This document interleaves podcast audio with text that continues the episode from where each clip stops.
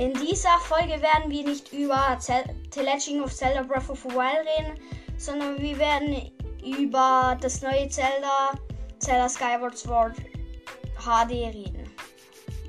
Herzlich willkommen zu dieser Folge über The Legend of Zelda Skyward Sword HD.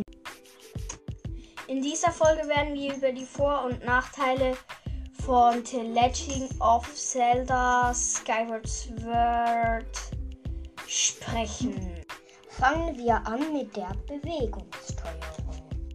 Die Vorteile meiner Meinung wären, man kann aussuchen, in welche Richtung Link das Schwert schwingt und es reagiert auch schneller als auf Knopfdruck. Und der Nachteil ist, wenn Controller hochhält, hält Link das Schwert nicht genau gleich hoch. Und das kann manchmal schon ein bisschen, bisschen nervig sein. Der Vorteil, meine Meinung, wäre, dass man, dass man der Wolkenvögel etwas vor kann machen. Und sie machen es genau nach. Der Nachteil ist, der Nachteil ist, wenn man den Controller hochhält, braucht es eine Weile, bis das Master-Schwert aufgeladen ist.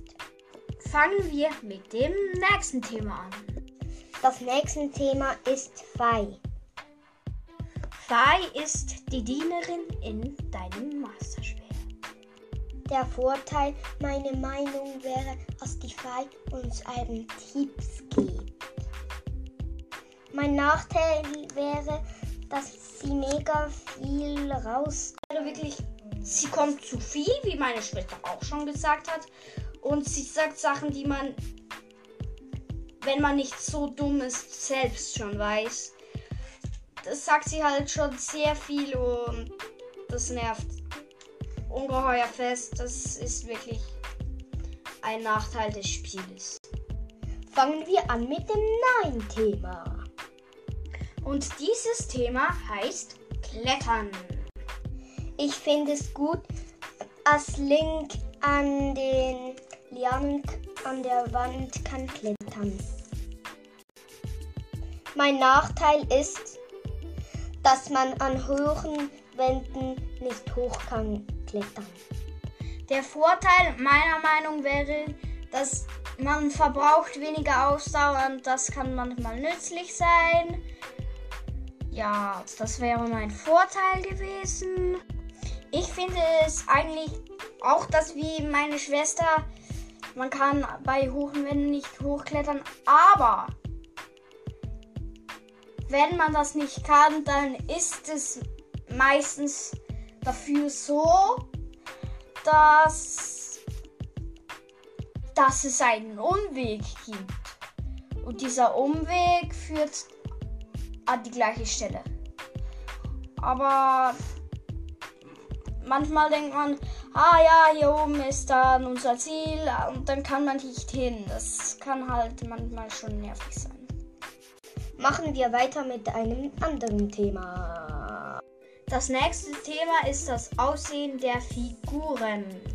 Mein Vorteil ist, manche Sachen sind schön gezeichnet. Und mein Nachteil ist, manche Sachen sind nicht so schön gezeichnet. Der Vorteil ist, dass sie an manchen Bildern oder an manchen Personen haben sie sich Mühe gegeben, das sieht man auch. Aber im Gegensatz zu anderen, ja, es ist, es ist im Gegensatz zu anderen besser. Also, ja. Der Nachteil sind Linkslippen, die sind wirklich die sind schrecklich auch. Aber es gibt auch noch andere Bilder, die sind wirklich. Da merkt man, da haben sie sich nicht viel Mühe gegeben. Sie haben sich dafür bei anderen Sachen Mühe gegeben. Also ich würde sagen, die 60 Franken würden sich lohnen. Und bis zum nächsten Mal bei Zelda Juno. Und ich hoffe, diese Folge von diesem Podcast Zelda Juno, Zelda Juno hat euch gefallen.